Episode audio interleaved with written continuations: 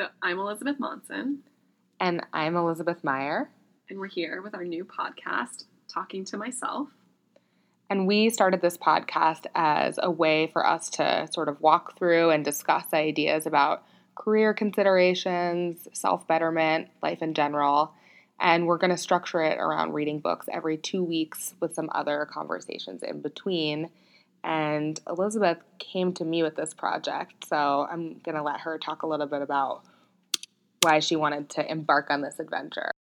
So I wanted to do it just because I love reading this category of self betterment, self help, and I always find it super interesting to see kind of what ideas come out of it. But I'm rarely reading them at the same time as friends, even though I am in a book club. And so I thought this would be a fun project for the both of us because we were both in kind of a little bit of ruts, either creatively or professionally. Um, and so I thought that you might enjoy chatting with me about this. Yeah, and actually, I was really excited about this project because I've never read a self help book.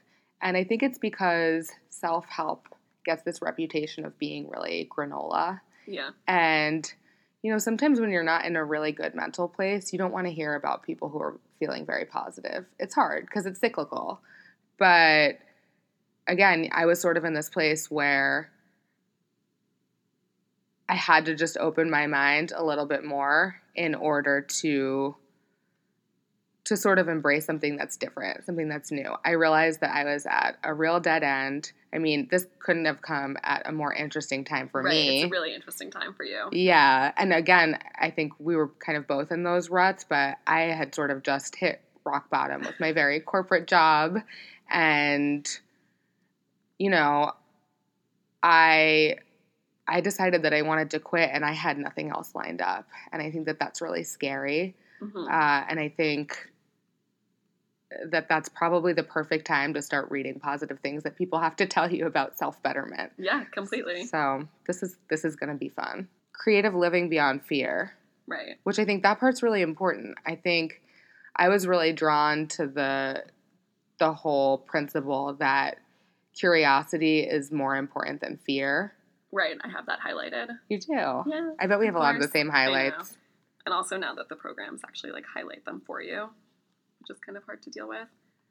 But yes, I the direct quote from the book is No, when I refer to creative living, I'm speaking more broadly. I'm talking about living a life that is driven more strongly by curiosity than by fear. And I think that is a super important concept because creativity can mean so many things to different people. I think creativity, especially right now, is a super important business term, but neither of us are actually artists. We both do marketing. And so obviously our, t- our take on creativity is going to be a little bit different. Yeah. Gilbert definitely speaks a lot to actual artists, writers, creatives in the book. But do you feel like there was a lot of stuff that you could still apply to the Yeah. transition in your life right now? You know, so what I was really drawn to in the beginning is that I, I started reading this book while I was still working at my job. And I think it was right around the time that I decided to quit. Mhm. But one of the things that she says early on, and I think the beginning of the book really resonated with me. I don't know if it's because I was reading the beginning while I was still working at my job, and then, you know, I, I finished it once I was a little bit more free and a little bit more clear headed. But the beginning really spoke to me because she says that there are creative treasures living within every single human being, and yeah, that's a big thread in the book. it really is. And and that's generally not the way that people are categorized. No. People like to think that they're either left brain or right brain. And you know, Elizabeth Gilbert isn't a doctor.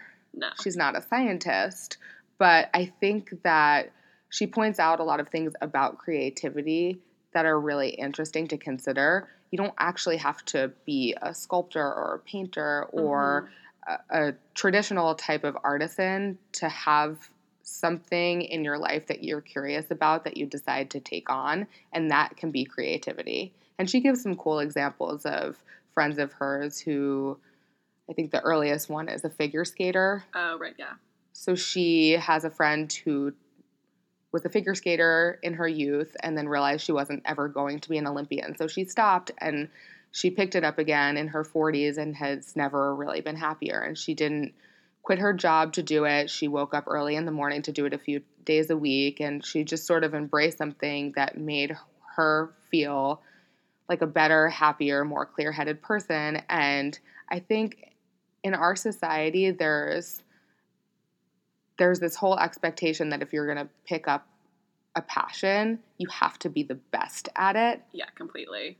So, I mean, even though there's still also, I feel like there's a weird dichotomy because there's a lot of like I'm a part time this and a part time that. There's like slashies as they call them. But even if you're a slashy, you're still expected to be good at both of those things. Yeah, you're completely expected to be good at those things. And I think so one of the things that I was really drawn to was the way that she speaks about picking up your creativity. And she says that humans have this tendency to just not finish things. And I can relate. yeah, I can relate too. I was looking around my apartment as I was reading that and thinking about all the projects I'd undertaken that still needed a whole lot of work and I was I was thinking even those projects were creative for me. You know, figuring out a way to to make my second get guest room function as a bedroom and an office and and and also make sure that I could store extra things that don't fit downstairs and still have it be aesthetically pleasing. That's creative. Yeah, completely. I mean, one of the things that I really liked in the book was she talks about having to pursue other kinds of creativity in order to tap into your own as a way to get out of a rut. So when she was having a hard time coming up with what her next book was going to be, she couldn't even figure out what she wanted to do in her spare time, was having a really hard time, and then she decided to plant a garden in her home. And that caused her to ask more questions about where the plants came from. And she kind of just like pulled that creative thread. And she talks a lot about just allowing yourself to go with it and ask the next question. And then it ended up, ended up inspiring a book that she wrote about botanical ex- exploration, which sounds kind of awesome. It's really cool. Um, or how Einstein, when he's trying to solve when he was trying to solve math problems, would have a really hard time, get stuck, and the way out of it was to play the violin. And so I'm sure he was an amazing violinist, but there's still that idea that in order to kind of work through your creativity or even work something through something that might not be creative, you need to have these creative side projects or hobbies or whatever you want to call them. Yeah. So I have a question for you because this is something that I always consider, especially because, you know, as we've discussed, I'm at this particular intersection where this book really spoke to me because I've never I've never been in the position like I am right now. Right. But one of the things that I really liked about the book was how it made me feel a little bit more open minded about things that are usually so mundane. But I think when you're opening up your mind, it's important to figure out how you're actually going to apply those learnings to your everyday. Mm-hmm. So I felt really happy and open when I was reading about embracing my creativity and when I was reading her anecdotes that seem so normal and plain and thinking about them in a totally new light. How do you think that you, in a marketing job, are going to apply, Apply anything? Yeah, is is there something that you've learned that you're going to try to integrate into your your day to day? Definitely. I think one of the pieces that I really loved and took from the book was she talks a lot about kind of how creativity is often seen as a struggle. So, like the starving artist, the whatever depressed artist, and she is very much against that concept. And she really believes that creativity should be surrounded by happiness and positivity, and that that's a choice that you can make as part of your creative process. And that's something that speaks to me on a really deep level. I think people really like to, you know, focus on how hard things are or, yeah, the pain in some sort of creative process. But you can really choose to enjoy it, especially if it's something that you liked doing in the first place enough to get to wherever you are in that creative process. And so that's something that I definitely took from the book and I'm trying to incorporate into my daily life, even though my job isn't full creative. Um, but I also, creativity is super important to me in terms of how I live my life. even if it isn't something that I'm doing for my work. And so that's, I kind of did feel like there was a transition from the first part of the book to the second part, like you mentioned. I don't think it was just the timing in your life, because at the beginning she talks about incorporating creativity into your everyday and how it can be a hobby or it can just be a part of your life or a part of who you are. And at the end, I think she was talking more directly about being a writer, being an artist, being a filmmaker, that kind of thing, which is not how I live my everyday life. So I think she she gave a lot of ways for you to incorporate creativity into your everyday without having that be your profession or kind of your one thing. And it, I think the idea of living with curiosity is so exciting, and it's an exciting way to approach anything that you're doing. Yeah. And I think the lesson kind of taken away from the the end portion of the book, she talks a lot about profession and you know, she has a hard time defining what a career is. Mhm. And what she says as her main takeaway is not to rely on your creativity to make you money because then you'll suppress your creativity. And so I think even if, as you're saying, you work at a job that's not 100% creative, the process behind creativity is something that can certainly be applied to any type of job, which is to let go of the pressure a little bit more and just let things be and let things come to you. Mhm. And she has this whole piece where she talks about the martyr versus the trickster. oh, I love that. Yeah. portion, yeah. That part was really fun. Do you want to explain it a little bit? So she says, and I'm not going to do as good of a job summarizing it because I think that she did it really beautiful, beautifully, and and she was very succinct about the differences between a, a creative that lives under under the principle of being a martyr and the the creative that's learned how to be a trickster. And what she says about the martyr is you know the martyr's someone who will die for their work. And she says the martyr's this really serious person Mhm. and the trickster has really figured out how to work within their own circumstances. And i think you know this this connects with the the piece that you brought up earlier about the struggling Right. miserable it's the sense side of joy The sense comes of- with it. yeah, and I think that this was a really a really neat way to look at things for me because essentially she's saying that the martyr is trying to find answers to questions that are unanswerable. Mm. So that's the way that I took it. And I think I've spent a lot of time recently being like, what do I want to do with my life? And I think I've made every single move, especially in my 20s, trying to answer that question. And only very recently was I talking to someone who's young. She just graduated from from college and she was one of my interns and she Mhm. said, "I don't know what I want to do with my life." And she's, you know, a full decade almost younger than I am Scary. scary. And I was like, I just have to tell her, I have to break it to her that she's not going to figure it out. Right. And that actually helped me figure out that all I can do is take a next step. hmm And I think that the trickster has basically said, I'm not going to find the answer to the problem, but I'm going to work with in the confines of this system and I'm going to play with it a little bit. I'm going to have a little bit more fun with it. So, you know, they are being creative, but they're figuring out how to incorporate creativity without being miserable all the time and feeling like every single step is a struggle. How, how did you interpret that part? Yeah, I, I mean, I think that it's very similar in a lot of ways. Um, she talks about, calls it like trickster trust. So the book is broken down into different sections, and that piece comes up under trust. Um, and I have a quote here just from one of the ones that I highlighted. And it says, Creativity wants to flip the mundane world upside down and turn it inside out. And that's exactly what the trickster does best.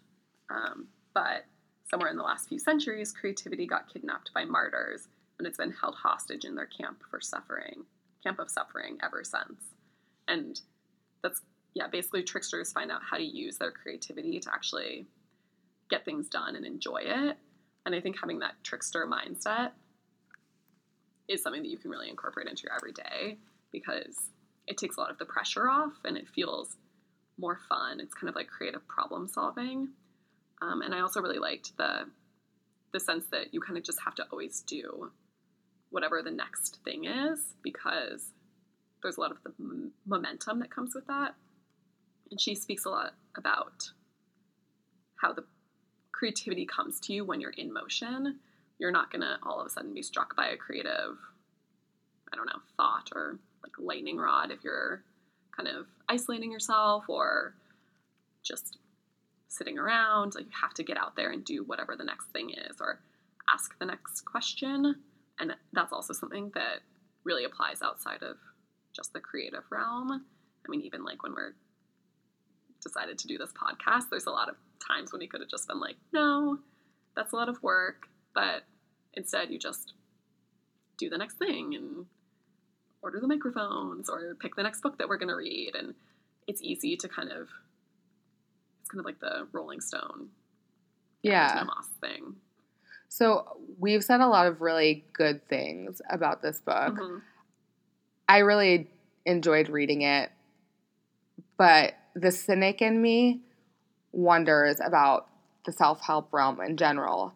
Do you think that once a book starts to be categorized as self help, it's a little bit one sided? Like she talks about she talks about themes that I think everybody experiences, and every piece of feedback that she gives you on those fe- themes is good advice because that's what the book is meant to be good Right. advice.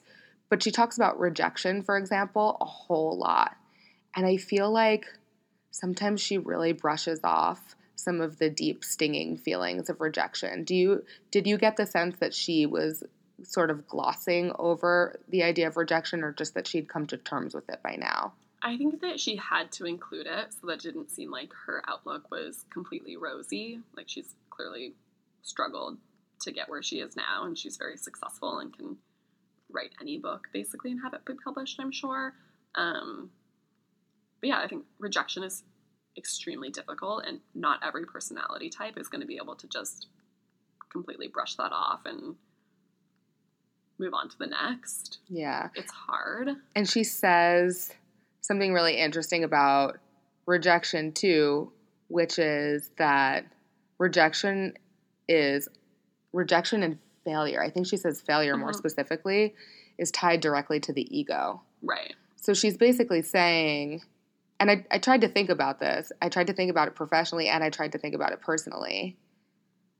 When you fail, does it just suck because you're ashamed of yourself? Or because you think other people are watching you and judging you? And if you could just get rid of that little piece that's ego, would failure not seem so horrible anymore?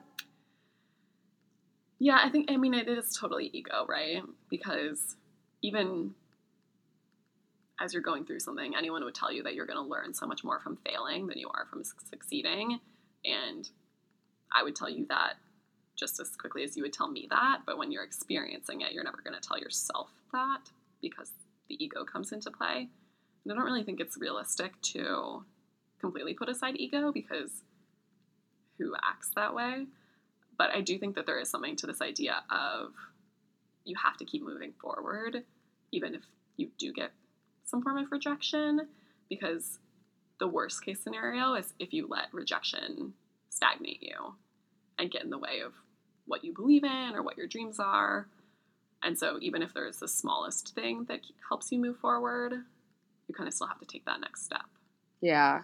She gave this this other good anecdote and I, I liked that she told other people's stories because it helped it it helped it feel like she wasn't the only person going through this journey. Right. Lots of other people have experienced it and she goes she goes back hundreds of years talking about people who are dealing with their creative demons. Oh, totally. And she had this one story about an Australian poet, author, playwright who put on a show on a London stage. It was heavily financed and it completely flopped. And it was a failure as far as his work was considered, but it also caused some financial ruin within his family Mhm. and it severed some of his relationships with close friends. And so he could not get out of his rut. He was just in a total shameful depression and he had little kids and his wife was sort of holding things together and one of his daughters came to him and asked him to restore her bicycle. Yeah, the story is really cute. It's really cute. So she her her bicycle was a little bit shabbier than some of her classmates and she wanted him to do a little bit of a DIY makeover on it and he started painting it. He put some silver on the spokes and then he started painting tiny little stars until he made a full constellation on her bicycle. And when she rode it to school, she came back the next day with a friend who asked him to paint stars on her bicycle. And so, through painting little tiny stars, he realized that he wanted to still create. I think that's a really, really fun story because, you know, something that I notice about myself is that when I get into those egotistical periods of shame and I don't do anything about it, I spiral deeper and deeper and deeper. Completely. And when you take on any sort of an extra project, any project at all, I mean, and we've been doing a lot of them lately. Yeah. I learned how to embroider recently, and that's been keeping my mind mm-hmm. moving. I love a side project. I can, like, a whole episode could be me listing my hobbies. yeah, I know, it's true. And, but I think, I, I just think that it's really interesting to think about a, an accredited poet and writer painting stars on little girls' bicycles as an outlet for creativity. Right, like that counts. Yeah, it counts. Yeah, there is a part under the persistence chapter where she talks about being able to recognize the different stages in a creative process in yourself. And so she talks about literally getting to the point in the process where you start to kind of like seize up and you have a really hard time moving forward, or you start to imagine the bad reviews, and being able to kind of get outside of your head and speak to yourself and say, okay, this is the part of the process where I start to freak out. I start to like make bad decisions, or I stop moving forward. Um, do you have those moments? Can you get out of your head when you do that? Or like, do you know when that happens in a process for yourself? reading it, it felt so familiar. But, and I know that if I would be able to step outside of my head, I could be more successful in certain ways.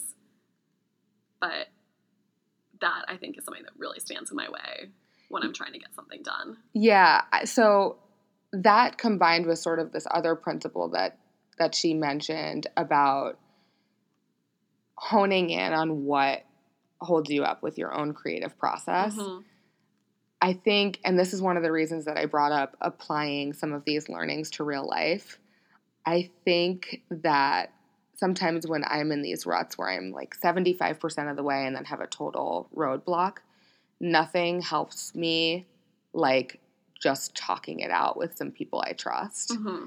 And she has this whole piece about a writer friend of hers who can talk very eloquently in public and have very riveting conversations and then completely seize up when she tries to put those same ideas on on paper. Oh right. And you know,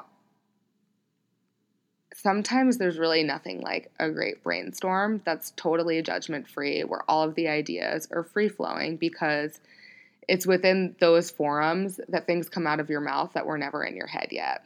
Right. And I think she talks a lot about that too. She talks about ideas coming to us. And what did you think about that? Have you ever thought of an idea as an actual thing, or did you think it just because I'm I guess I'm narcissistic and I thought all of my ideas lived inside me, but I like I like it better thinking that ideas just float around in the universe and and select when they're gonna land on you. I mean, I, I thought that part was a little bit I, I don't even know what the word for it is, but it was that's far-fetched. where it gets kind of well not far fetched, but that's where it gets kind of more like granola y, I guess. And I think on the flip side, you could say that it could be hard to read a book like this and hear that creative ideas are supposed to just flow through you because what if you've never had that experience or I don't know, what if you feel like the ideas that are flowing through you aren't as good as what's flowing through someone else? I think that could be hard, but I definitely have had the experience of having the same idea as someone at the same time with no real connection. And it feels like there has to be something more at play there than just you guys have the same reference materials. Yeah. And I think she gave a really peculiar example of an idea coming to her and leaving her because she didn't make a pact with it Yeah. to see it through. And ultimately visiting another very well known author. Right. And again, yeah, that's a little bit more spiritual, but how many times I think what she tries to do for the person who has never experienced that sort of creativity flowing through them is point out to them that maybe they actually have and they just didn't recognize that that's what it was. Right. They weren't open to it. I mean, I definitely have had the experience of having an idea and then whatever you go on the internet the next day and someone has just had that same idea and gotten it funded or launched some sort of project around it. And you're like man that sucks. Like that was my idea but i was never going to do it anyway. I think that she probably she just phrased that experience in a different way. Exactly. And turned it into a positive. Just turned it into something positive. Yeah, and and she does because her whole relationship with the idea that left her and went on to someone else, this big idea, is that she decided to be grateful that it came to her in the first place and that she could hold it safe for somebody else to make something great out of it because if it left her then it probably wasn't a good idea for her in the first place. So think about all those times where you almost executed on something and then you didn't and then you did something else and it ended up being better for you. Right. Yeah. I you can totally turn it into a positive. I mean, one thing that I feel like this podcast is going to help me do is like I really I feel like there might be an idea in me, but I don't know what it is. And I'm kind of hoping that like reading different people's creative approaches to the world, to business, to creativity, to relationships, whatever we're going to end up reading might help me get there. Like that's my hope, but we'll see. I think that's a really good goal. to wrap this up, do you have what's one thought you want to leave us with today, Meyer? Elizabeth, I hadn't thought about one thought. Do you have off one? Well, the one thing that we didn't talk about that I did really like is the concept of permission and not waiting for someone to actually give you permission to embark on a creative project pursuit or a creative life, but to basically take reading the book as your permission slip and try to just go for it. And I also feel like that's what we're doing. Yeah, that's so true. I love that.